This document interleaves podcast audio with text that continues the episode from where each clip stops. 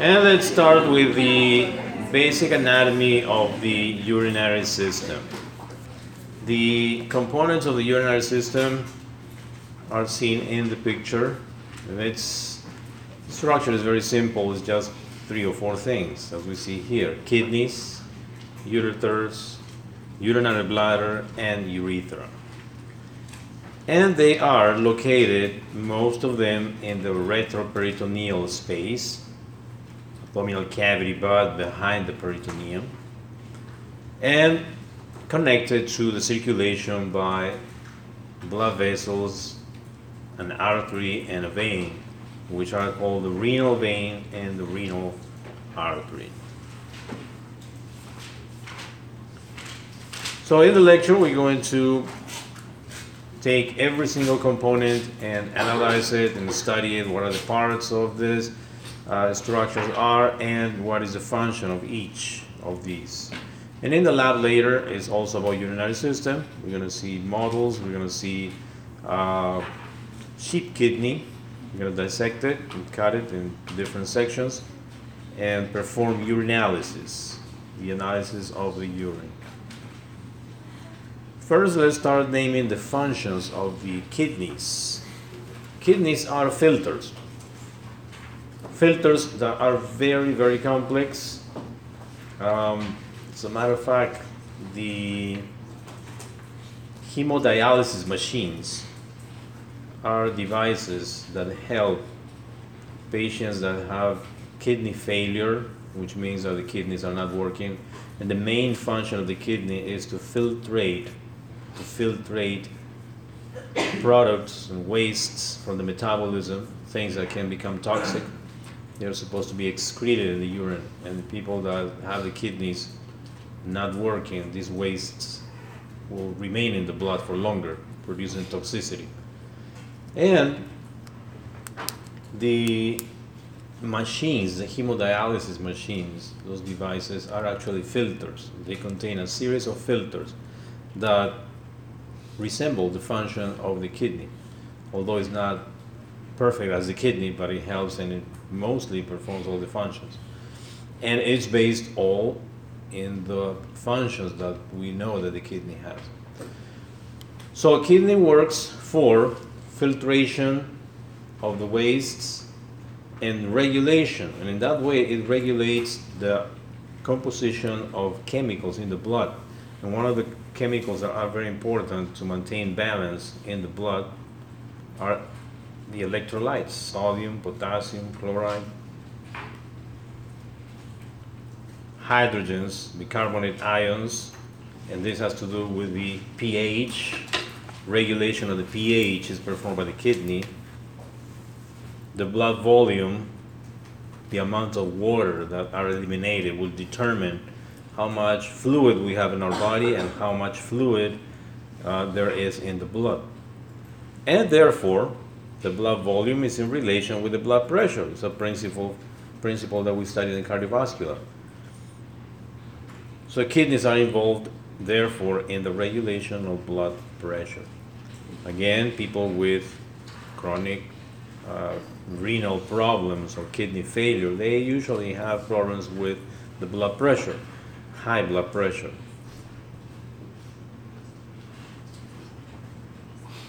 So in that way, we see that the osmolarity, osmolarity of the blood is maintained if you remember the concept of osmolarity, it has to do with the number of solutes in general, solutes, meaning molecules that are present in the blood.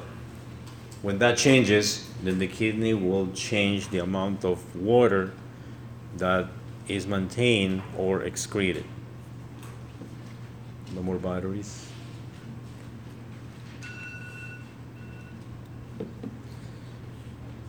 Another function of the kidney is production of hormones.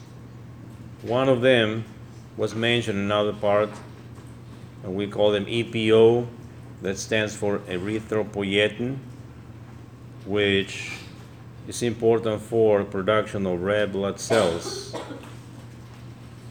Calcitriol is vitamin D, which is produced by the kidney also. Glucose levels are also regulated by the kidneys. And what we said at the beginning, excretion of metabolic wastes and different types of foreign substances like drugs or toxins that we can uh, consume. Most of the drugs that we take, meaning by drugs, medications of all types, they are metabolized in the liver, and all the products of the metabolism will be excreted by the kidney and the urine. And we can measure, usually in the urine, we will find the products of the metabolites or metabolites of different medications and drugs.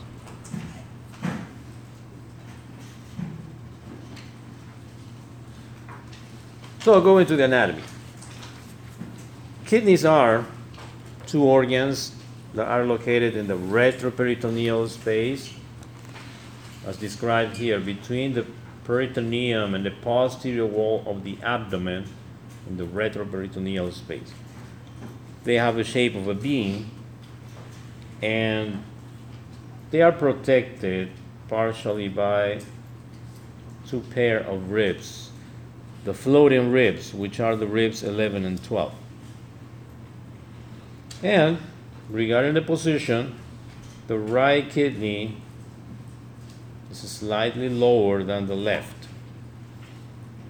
Because the presence of the liver the liver is a very large organ located in the right hypochondrial region and how the kidneys are, right kidney is lower than the left, that is explained by the development in embryology. When these structures are developing, I'm talking about the embryo, uh, embryonic period, eight weeks, 10 weeks of development, the kidneys are actually developing in the pelvis. And from there, they will go up and ascend to the final position in the abdomen.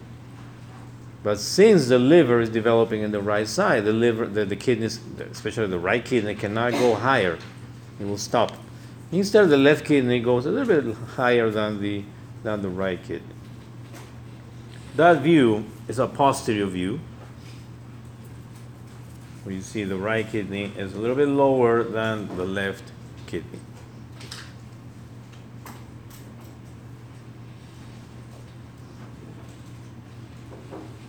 From the kidney, we have the ureter, which is the, the one that carries the filtrate and therefore the urine. It's about 25 centimeters long from the beginning to the connection to the urinary bladder. And it starts from an indented area in the kidney called the hilum. And it goes and connects to the urinary bladder. Together with the ureter, we'll find the renal blood vessels, meaning the artery and vein, renal vein and renal artery. And then the ureters connect to the urinary bladder, which is a pelvic organ, which is in the pelvic cavity. And from there, the urethra will allow the urine to be excreted to the outside.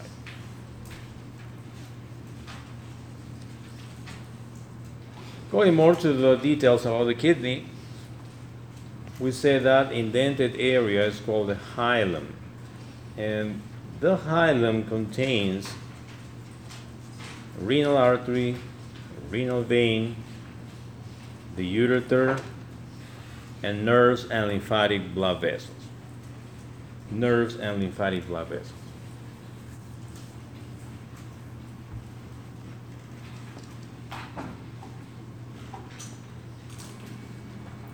Now, around the kidney, since the kidneys are in the retroperitoneal space behind the peritoneum of the abdominal cavity, the kidneys are actually closer to the back.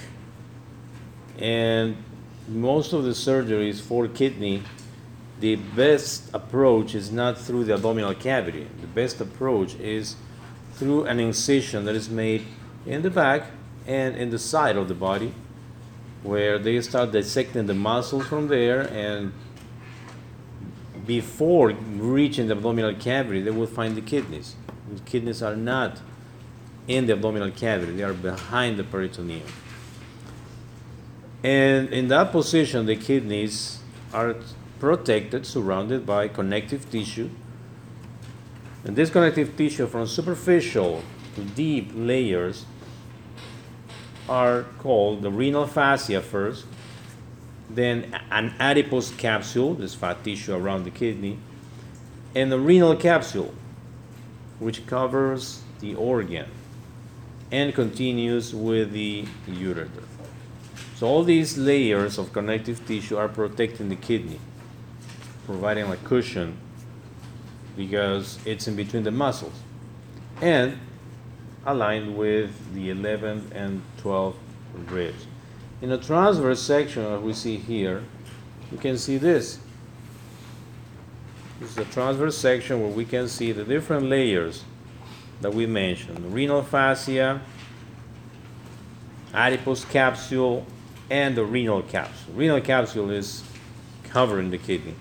Later in the dissection, you probably will be able to see the renal capsule. These uh, kidneys, some of them, they still have the capsule. So you cut it and you will find a fine membrane uh, surrounding the whole organ. That is a capsule. Outside that capsule, we find the fat tissue. And even outside the adipose tissue, a renal fascia that connects to other organs. Because here in this diagram, see the kidney surrounded by fat tissue. All surrounded by fat tissue, all that yellow part, and the ribs are shown here. This one and this one. Since it's a transverse section. That will be the right kidney because next to the liver.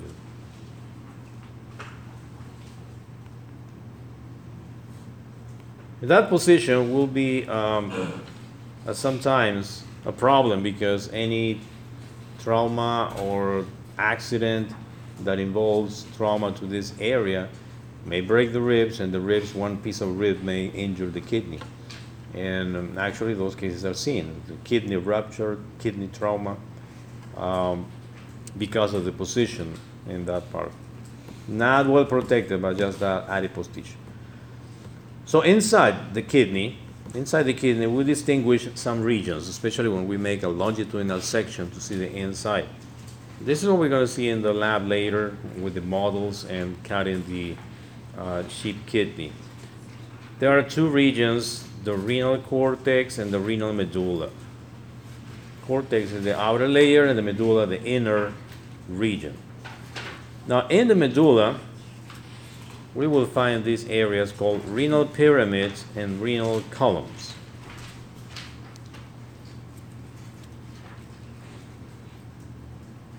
Like we see here, the cortex is that clear region that is outermost, all this clear area. The medulla the medulla is the innermost region.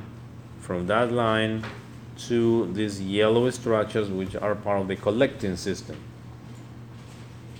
Now, if you see the medulla, you can distinguish two structures. One of them is called renal pyramid, which has the shape of a triangle here.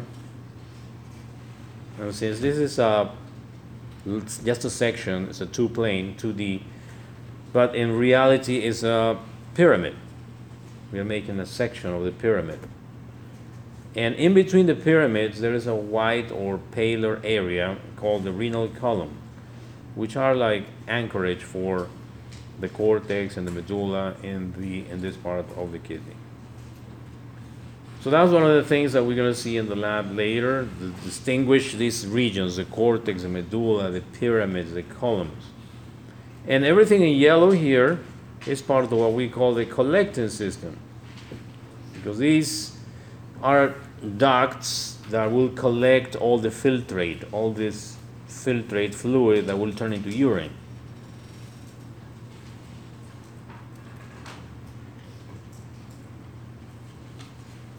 So more of the uh, internal anatomy, and especially for the collecting system or drainage system. In yellow, we see in the cortex this little tubule that is labeled as nephron.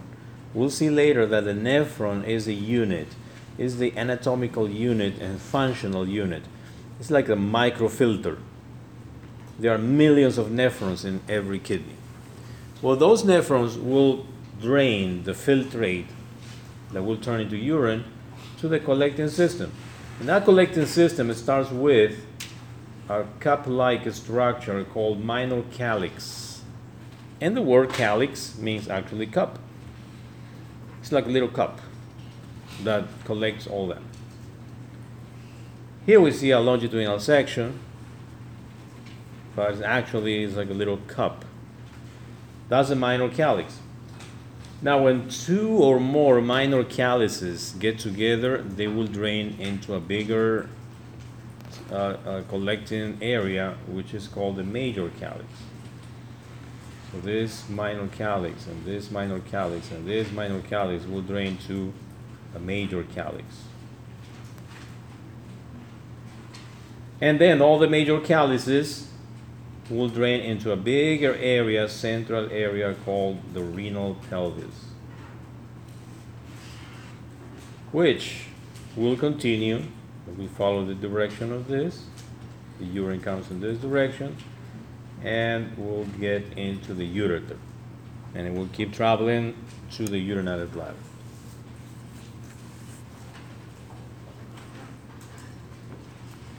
From an anterior view, and this is an anterior view of the right kidney,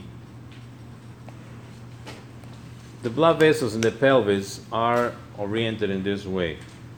Most anterior, you find the vein, the renal vein, then you find the artery, and most posterior, the renal pelvis. From anterior to posterior, the renal vein, renal artery, and renal pelvis. You're going to see that also in the dissection of the sheep kidney. Yeah. So technically, it starts with at nephron, the urine technically. Yes. The nephron is fed by a blood vessel, a capillary blood vessel. And that's where it filters the blood at that point. And the nephron, all these little tubules and collecting ducts will bring in the filtrate. At that point, it's called filtrate because it has to be processed. And when it gets to the renal pelvis, it is urine.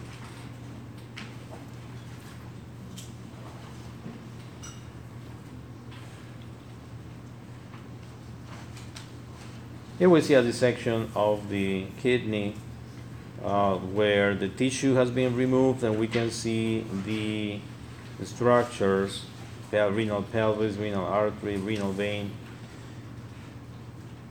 And following the sequences, sequence from the major calyces, the filtrate will go to the renal pelvis and then to the ureter.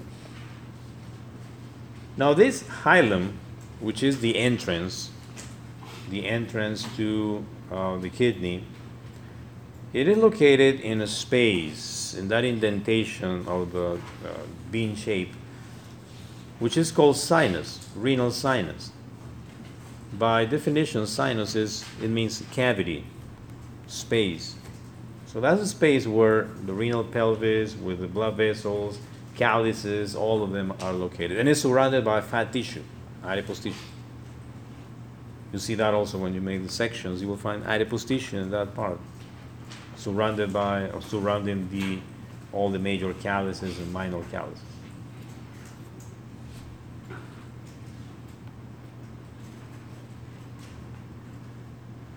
The ureters. The ureter's function is to bring the urine from the renal pelvis down to the urinary bladder. And the ureters are made of smooth muscle. The walls contain smooth muscle. Therefore, the contraction of the ureters follows the peristalsis pattern, which is a wave of contraction that comes from the renal pelvis all the way down the urinary bladder. The gravity helps. Hydrostatic pressure of urine accumulating in the renal pelvis also help, but the ureters contract smooth muscle and peristalsis.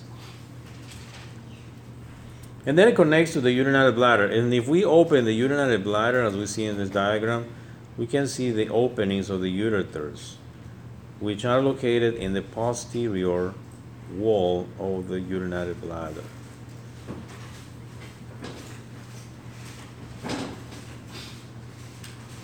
This smooth muscle of the ureter contracts as peristalsis, and sometimes we can see this on people that has uh, people that have uh, kidney stones.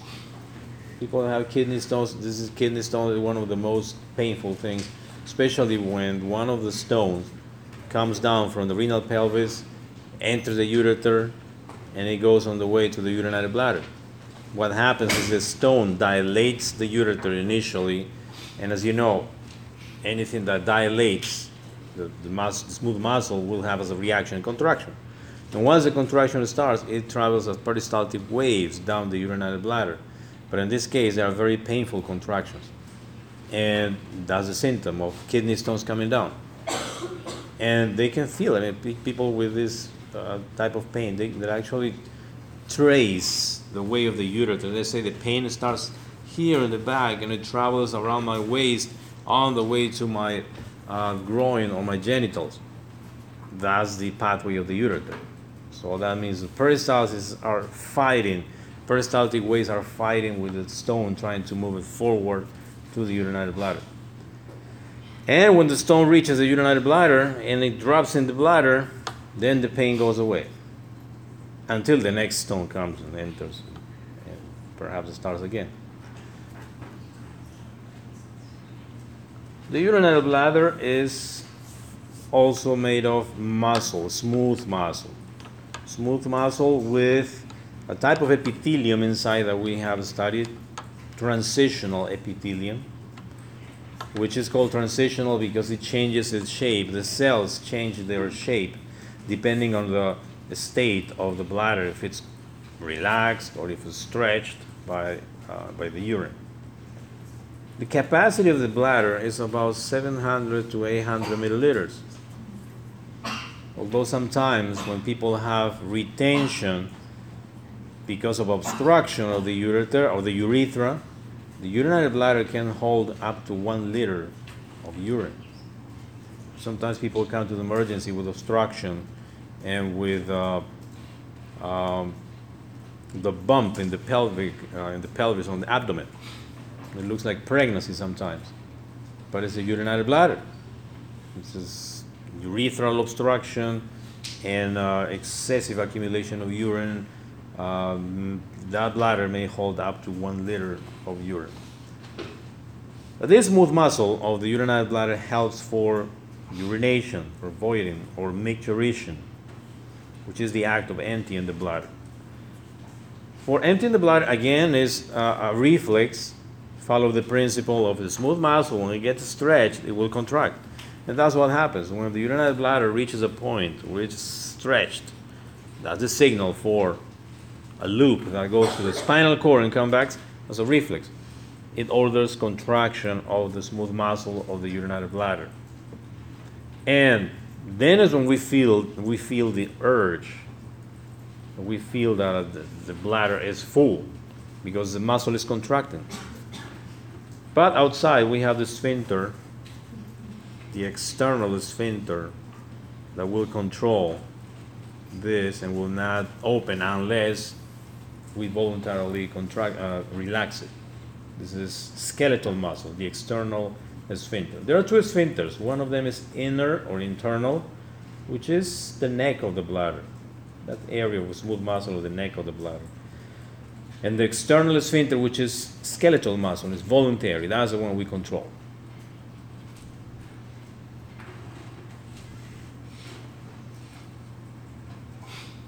Here we see a detail of the urinary bladder. We see the ureters. We get into connecting to the urinary bladder. The connections, the openings are in the posterior wall of the bladder. There is an area called trigone. The trigone is determined by the two urethral openings and the internal urethral orifice. So that triangular area is called the trigone. The wall of the bladder contains rugged foldings of the mucosa, since the bladder will stretch and relax. In a relaxed state, you will see those rugged. It is covered by peritoneum partially, And here we see a label of the internal urethral sphincter and external urethral. The internal is smooth muscle, involuntary, and the external is skeletal muscle, voluntary muscle. The muscle of the urinary bladder, the one that surrounds the whole organ and contracts for urination, is called the detrusor muscle. When all that muscle contracts, eh, the, the bladder will just push the urine against the exit.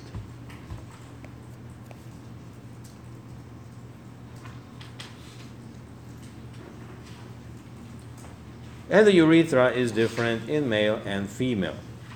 The length of the urethra is different. Urethra is five times longer approximately in males than females. And that sometimes is a problem because women have more incidence of urinary infection than men because the bacteria can invade easier the urinary bladder because the urethra is shorter than the male. That doesn't mean that infections, uh, urinary infections don't happen in male. They also happen, but with less frequency. Most of the infections are from bacteria that invade the urethra from the outside and reach the urinary bladder. In the male, the urethra has three parts. First part is called prostatic urethra because the prostate gland is located very close to the neck of the bladder. We'll see more of this in reproductive system. The second portion of the urethra in the male is called intermediate. And it passes through the muscles that we have in the pelvic floor. And finally, the third portion of the urethra is called the spongy urethra because that's the part that runs in the penis, specifically in the corpus spongiosum. That's one of the parts of the penis. But for the rest, the inside of the urinary bladder, the openings, the trigone, the rugae is the same in male and female. The only difference is outside the urethra different lengths. Now, going back to the kidneys, how they work, they filter the blood. So the kidneys must receive blood, and the renal artery is the one that feeds the kidney. And the renal vein gets all the blood that has been filtered already. This is different than the contents of oxygen, because at the same time, the renal artery brings oxygenated blood, and when it leaves the kidney, is deoxygenated blood. Oxygen is delivered. But at the same time, the blood, when it goes through the kidney, is filtered of all these waste and toxins and, and things that have to be excreted. Now, the renal artery and vein, they enter at the hilum, both. And renal artery is a branch of the abdominal aorta.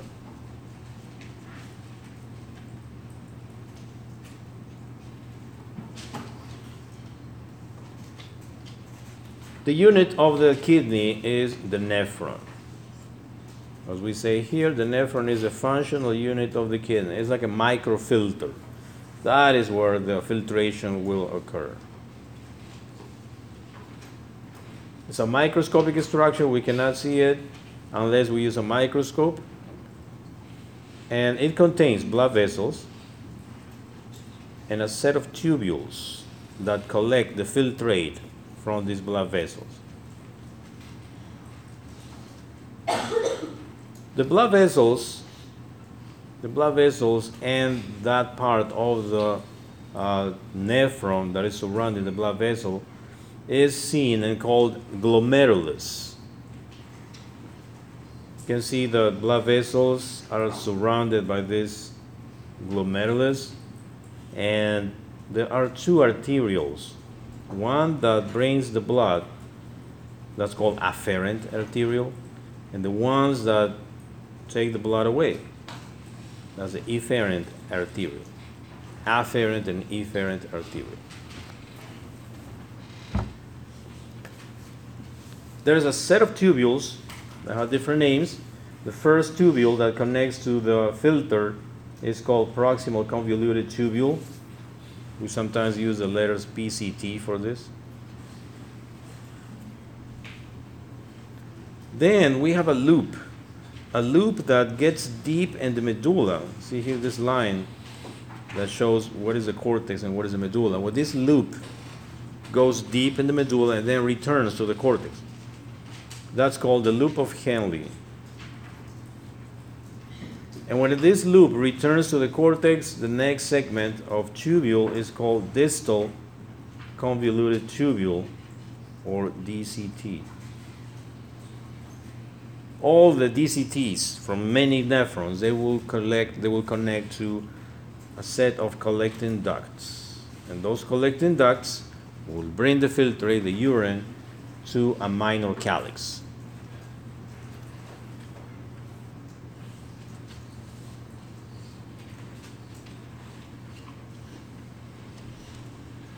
We'll see another view of all these portions. Now, let's use these terms to make it clear the definition and how we name all these parts. The, this part of the nephron is called the renal corpuscle. Renal corpuscle.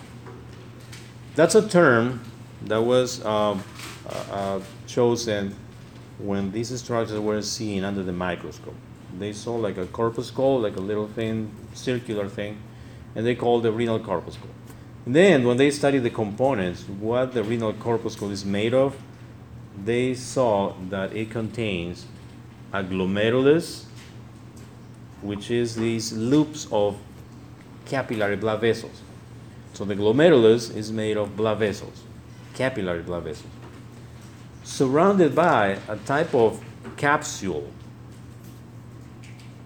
And they named that as glomerular capsule. So the renal corpuscle is made of the glomerulus plus the glomerular capsule. And the glomerular capsule is, is part of the nephron, is part of the uh, tubule tissue or tubule uh, component. Because it will continue with the proximal convoluted tubule, as we see here in the picture, the PCT. And the arrows showing the direction of the filtrate, how it goes. Then we have the nephron loop or loop of Henle that we said enter into the medulla. And it has two portions descending portion and ascending portion. When it gets back to the cortex, it is called the distal convoluted tubule. And then collecting ducts. Now, the importance of knowing all these segments is because each of these parts will have different function. We've been saying filtration, filtration. Filtration is one of the things that happens. Now, these different tubules will have other functions in the process of formation of urine. So the nephron receives blood from the afferent arteriole. And this afferent arteriole will divide in uh, many loops or tangle of capillary networks called the glomerulus. And all of them will reunite into an efferent arteriole that takes the blood out of the glomerulus. The afferent arteriole brings all the nutrients and wastes. The efferent does not contain wastes. It's been filtered. The blood's been filtered.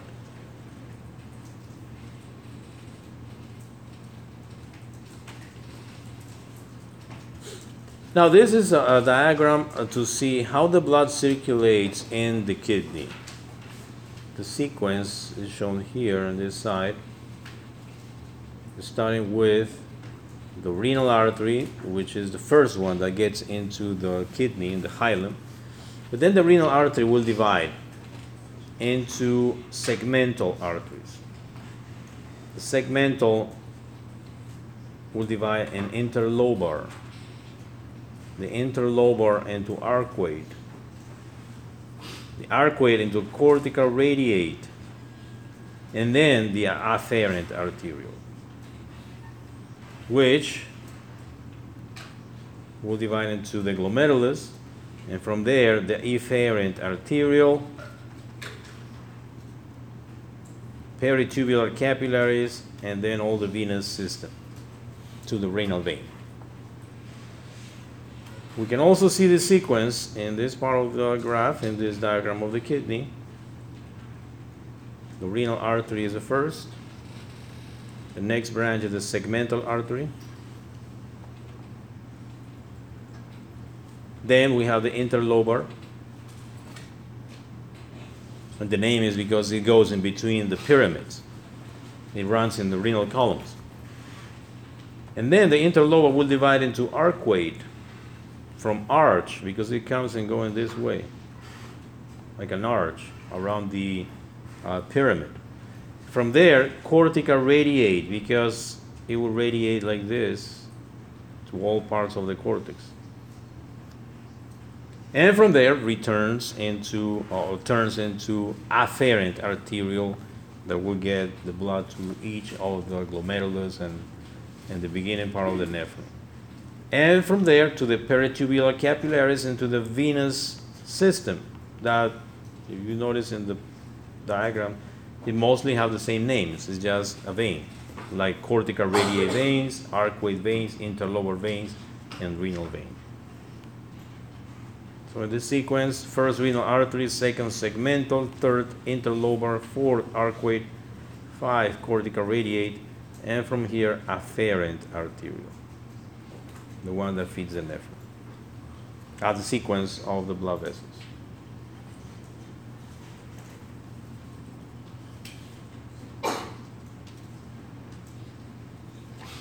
So as we said, the nephron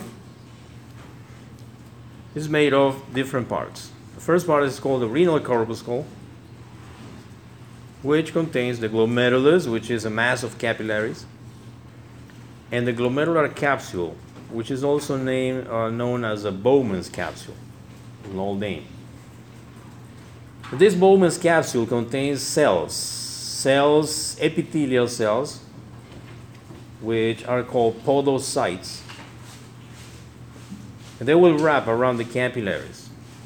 You see here the detail, you see those uh, cells with the nucleus, purple, they have many projections. They're actually surrounding every single loop of the capillaries of the glomerulus. And in that way will help for the filtration. So the filter is made of the wall of the blood vessel and these podocytes they determine some gaps that will work as filters or spaces or pores that will filtrate all these molecules from the blood. And then it continues with the proximal convoluted tubule that is also composed by epithelial cells in the walls.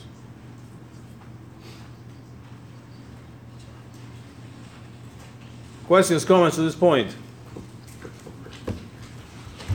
Let's have a break.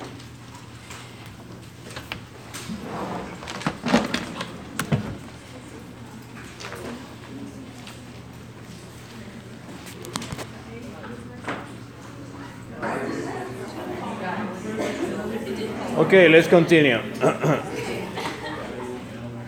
so we're talking about the nephron and all the parts of the nephron.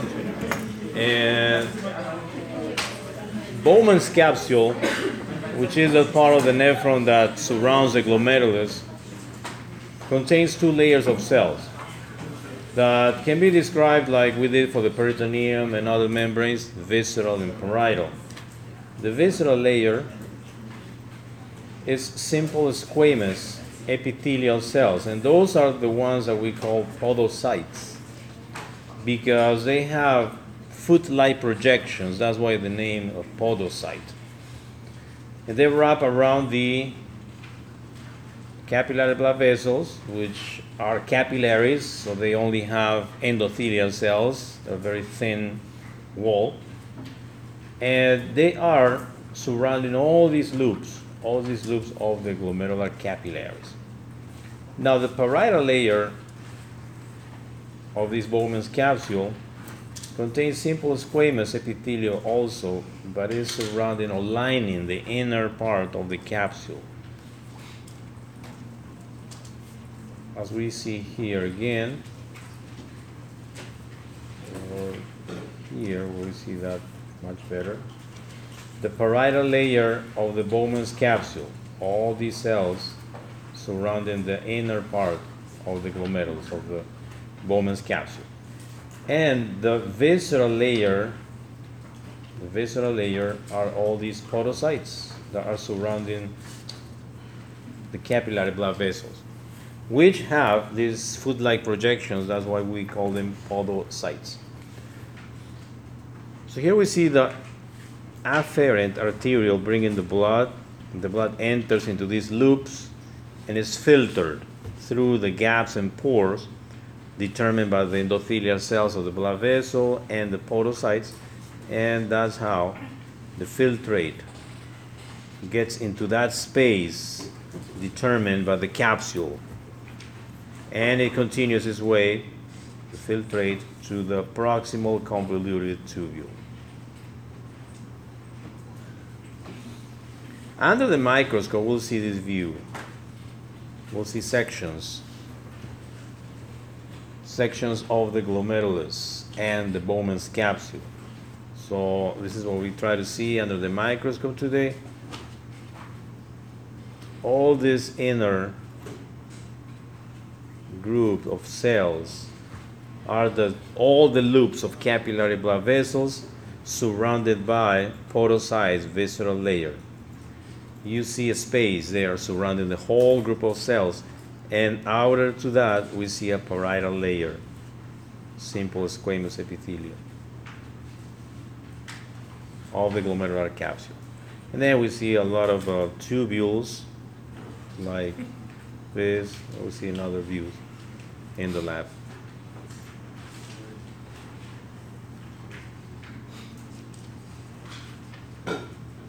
So what is a filter made of? The filter, the filter contains uh, first the podocytes, the podocytes. Picture here, electron microscope, a podocyte. Then we have a basal lamina, and then on the other side, all these are endothelial cells.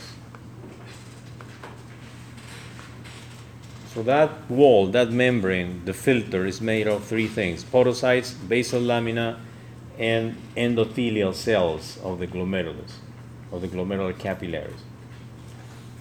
And you can see the presence of pores, called fenestrations or pores. And all these podocytes, they determine gaps in between all these projections, called the filtration slits filtration slits. So all these little gaps and pores, they will determine that different molecules will go through. Will go through and be filtered. We'll see that not every every molecule from the blood is filtered, like albumin or proteins that we have in the blood, like plasma proteins, are so large molecules they, that they don't go through that filter unless there is damage of podocytes, basal lamina, or capillaries, which happens in kidney diseases. That's the usefulness of analysis like the one that we're going to do today with the little reagent strip that determines the presence of proteins in the urine, for instance. Proteins are not supposed to be present in the urine because they are too large molecules. They cannot go through these pores unless these pores are enlarged because of the, a disease. And then we find some proteins in the urine, which is abnormal.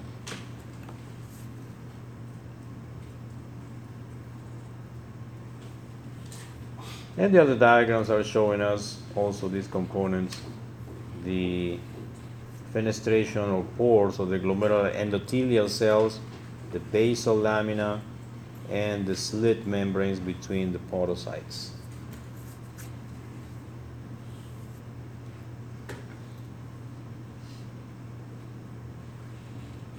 So the fluid that is filtered will get into the space, the Bowman space, inside the capsule.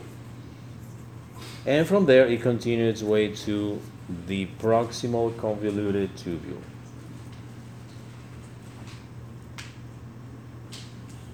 Proximal convoluted tubule, loop of Henle, and the distal convoluted tubule, that's the sequence where the filter will go through. I mean, with the filtrate, the fluid will get through these sections.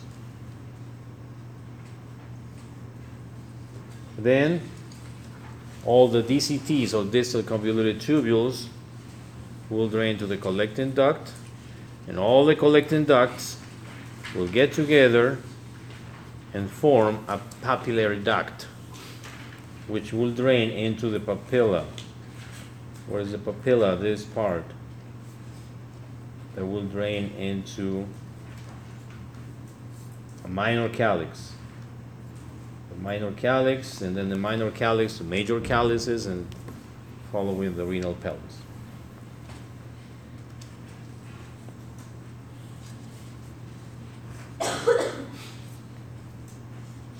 The loop of Henle.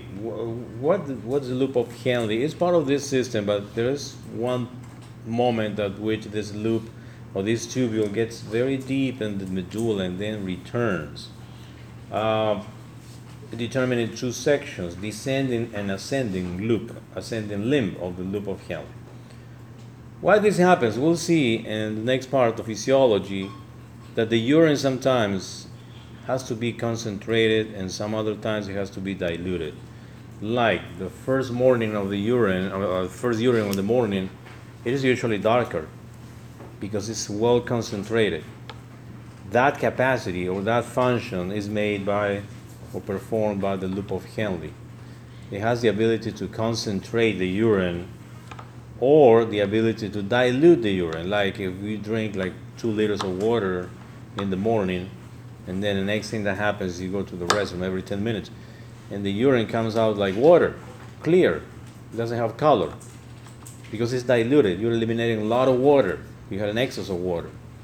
So that capacity is also uh, belongs to the loop of Henle. It has a capacity to concentrate or dilute the urine.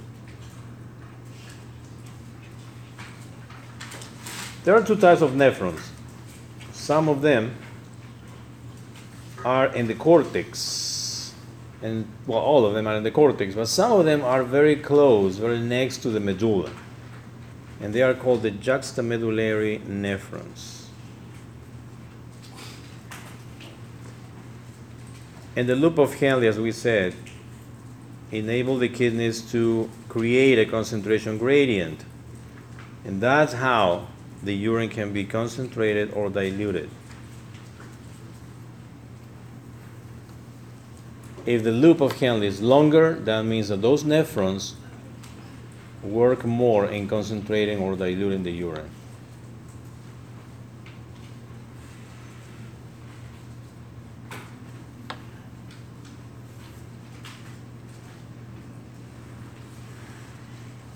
The cortical nephrons are about 80 or 85% of the million nephrons that each kidney has.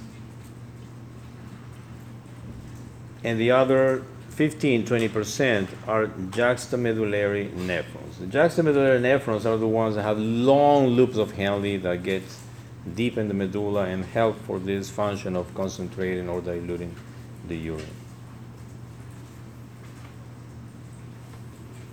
Now, not, not all the nephrons are working 100%. I mean, if you have a million nephrons in each kidney, like 2 million, and under baseline conditions, you're probably using like 75% or 70% of them working effectively, like having a reserve of nephrons. You a question? Is there something that determines the length of the Henle? Like, or just, do some people have? No, uh, that is that is determined by the necessity of concentrating or diluting the urine. It is genetically determined. Uh, because when these nephrons are damaged, the juxtamedullary, the thing that we see is problems with concentration or dilution of the urine. But how much or how many of these nephrons are in every person is usually the average 15 20%. That's what is required to perform this concentration or diluted of the urine. If some damage happens, then we may see that effect. But it does, it's not related to other characteristics of the person or the size of the kidney or anything.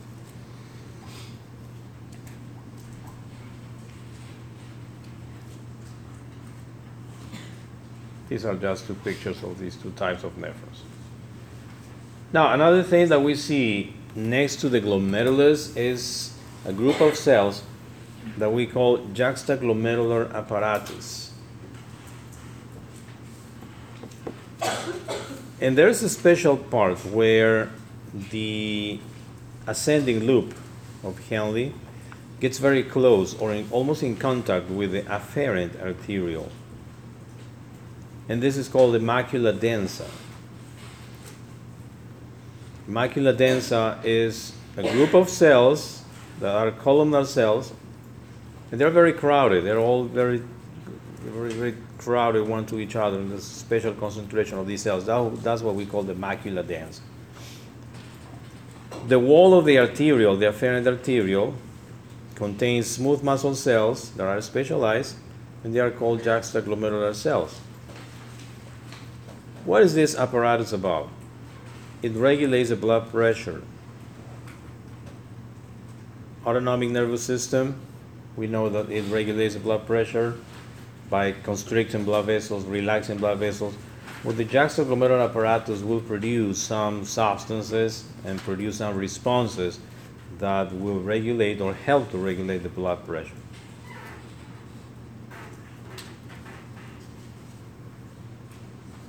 Here is what we see this juxtaglomerular apparatus. It's not a separate organ, it's just an area that is uh, that includes um, the macula densa cells, which are these columnar cells that belong to the ascending limb of, limb of nephron loop, plus the juxtaglomerular cells that belong to the wall of the afferent arteriole. So these groups of cells will play an important role on regulating the blood pressure. How? By detecting the changes in the blood pressure or detecting the concentration of sodium potassium that enters into the filtrate.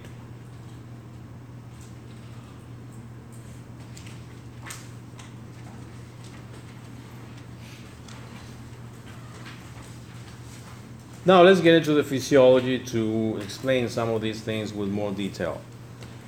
At the beginning, we were saying filtration. Filtration, the function of the kidney is filtration, but that's just one of the functions of the kidney, filtration. We will see there are three basic functions or processes that the nephrons perform. First one is filtration. That happens on the glomerulus, glomerular filtration. How this happens? By pressure. The, the blood pressure that the, the blood circulates inside the arterioles, the afferent arteriole and the glomerulus with certain pressure, hydrostatic pressure, which is the blood pressure. And that pressure will pushes the filtrate to go through the filter and to the Bowman's capsule. The second process is called tubular reabsorption because through those filters many molecules will go through even molecules that we actually need like glucose. We need glucose but it is filtrated. The first process of glomerular filtration we see glucose going through these filters of the nephron. But we're not going to lose that glucose. We have to reabsorb it. We need to recover that glucose and that happens in the second step tubular reabsorption. We get important substances from the filtrate back to the body. Glucose and other products that we need because the filter is just about size of the pores and whatever molecule that fits it will be filtrated then later if it's important we have to recover it and we reabsorb it and the third is tubular secretion, which is the movement of waste from the body to the filtrate. It's like I'm making sure that all the things that we need to excrete are excreted. First, the filters that will be filtered, but then later in the distal convoluted tubule, especially in the DCT, waste materials will be also secreted, and that's what we call tubular secretion. So the formation of urine relies on these three processes glomerular filtration, tubular reabsorption, and tubular secretion. And we see them here in this sequence of the nephron where it happens filtration, from the blood plasma into the nephron. That's step number one. Step number two, tubular reabsorption, which happens in both tubules, but more in the proximal tubule. And the third, tubular secretion, that happens mostly in the distal convoluted tubule. And then after these three processes, when the urine enters into the collecting duct, now will be called urine. Because before that, still substances have been exchanged and secreted, reabsorbed, and it's not final urine. But when it gets into the collecting duct, now we can call it urine.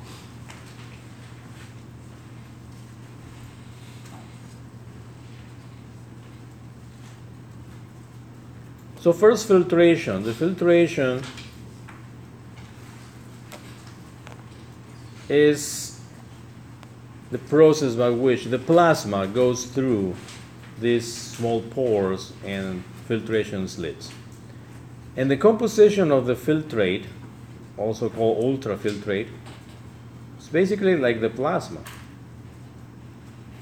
but without proteins. It's a protein free filtrate. Blood cells are not filtered, they're too large. Just the plasma, but no proteins.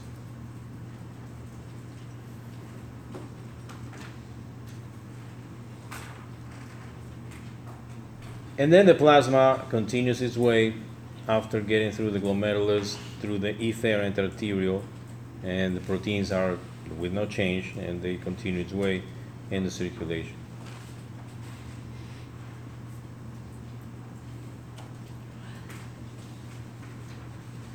And these numbers are telling something. These numbers are showing us how these processes work. Like, for instance, if in the plasma, I'm talking about glomerular filtration, in the plasma, the amount of water is approximately 3 liters. In a day, in a day, 24 hours, 180 liters of water will filtrate. 180 liters of water. Filtration only in the glomerulus. But how much water we eliminate in the urine? One liter, two liters. Most. What happens with the difference, with the rest, is being reabsorbed. How about proteins? In the proteins, in the plasma, 200 grams. In the filtrate, in 24 hours, we can eliminate 2 grams of proteins, but small proteins, short molecules. According to the size of the pores, they can be filtered. But then, how much proteins we find in the urine? Minimal amounts, traces of urine, traces of proteins in the urine, because most of it has been reabsorbed. So that's the pattern. Many things filtrate, but most of them are reabsorbed. The glucose in the plasma, 3 grams. How much of glucose is filtrated in 24 hours? 162 grams. How much is reabsorbed? Everything. All of it is reabsorbed. Not a single molecule is lost. And in the urine, we shouldn't find glucose. If we find glucose in the urine, something is wrong. Diabetes, perhaps. Same for urea and creatinine, which are two molecules that have to be excreted because these are wastes. These are wastes. Look at the creatinine, 1.6 grams is filtered, and 1.6 grams are present in the urine. All of it is ex- excreted because it's a waste. It's a waste product. Urea, 54 grams are filtered, but then 30 grams are present in the urine, about half of it. The urea has other functions. It is actually reabsorbed, but then again, it is eliminated. Creatinine is the one that is eliminated completely. None of it is reabsorbed. All that is filtered, it is eliminated in the urine. So these numbers help to understand this process filtration and reabsorption and then secretion. If for some reason the kidney has a problem, we'll see all these numbers change. Like we may see proteins in the urine, we may find glucose in the urine, which is abnormal, and they are signs of different diseases. So the filtration follows balance of pressures. Pressures that are called Starling forces. And that's very similar to what we studied in uh, cardiovascular circulatory system. When we said, well, the fluid comes out of the capillary blood vessels at the arterial side and then returns to the venous side, and that's how the nutrients are delivered to the cells. Well, in this case, the forces are very similar. Blood hydrostatic pressure is the main force. It's the main force that pushes the water through the filtration membrane. That's blood pressure. And it's about 55 millimeters of mercury. There is hydrostatic pressure also in the, in the glomerular capsule, in the space. But it's lower, it's about 15. So if we make a difference, will be plus 40, and the fluid will filtrate in that direction. And the two other forces are colloid osmotic pressure, the pressure of the proteins. Blood osmotic pressure, which is about 30 milligrams or millimeters of mercury, is the pressure of the plasma proteins that pull water back to the blood. In other words, opposes filtration. That's another reason why the proteins are not supposed to be filtered, because if they are filtered, this pressure will not be enough, and we'll have a lot of filtration. So we can express the net filtration like this blood hydrostatic pressure minus blood osmotic pressure minus the capsular hydrostatic pressure. Replacing the values here 55 hydrostatic pressure of the blood, 30 blood osmotic pressure, and 15 hydrostatic pressure of the capsule. Then we have positive 10, which means there will be filtration. This is how important the blood pressure is. If someone is in shock, like having a dehydration, hemorrhage, or bleeding, the blood pressure will get low. When the blood pressure gets too low, there won't be filtration. And if there's no filtration, the kidney will get damaged. That's why we get so stressed out when someone is in shock and we put an IV quickly and start dripping fluids because we don't want the kidney to suffer from lack of blood supply. In other words, the blood pressure must be maintained at least at 55 millimeters of mercury in the kidney. And that's, that's just the mean arterial pressure. In cardiovascular system, we study the mean arterial pressure. That's what is the pressure effective here, which is 55.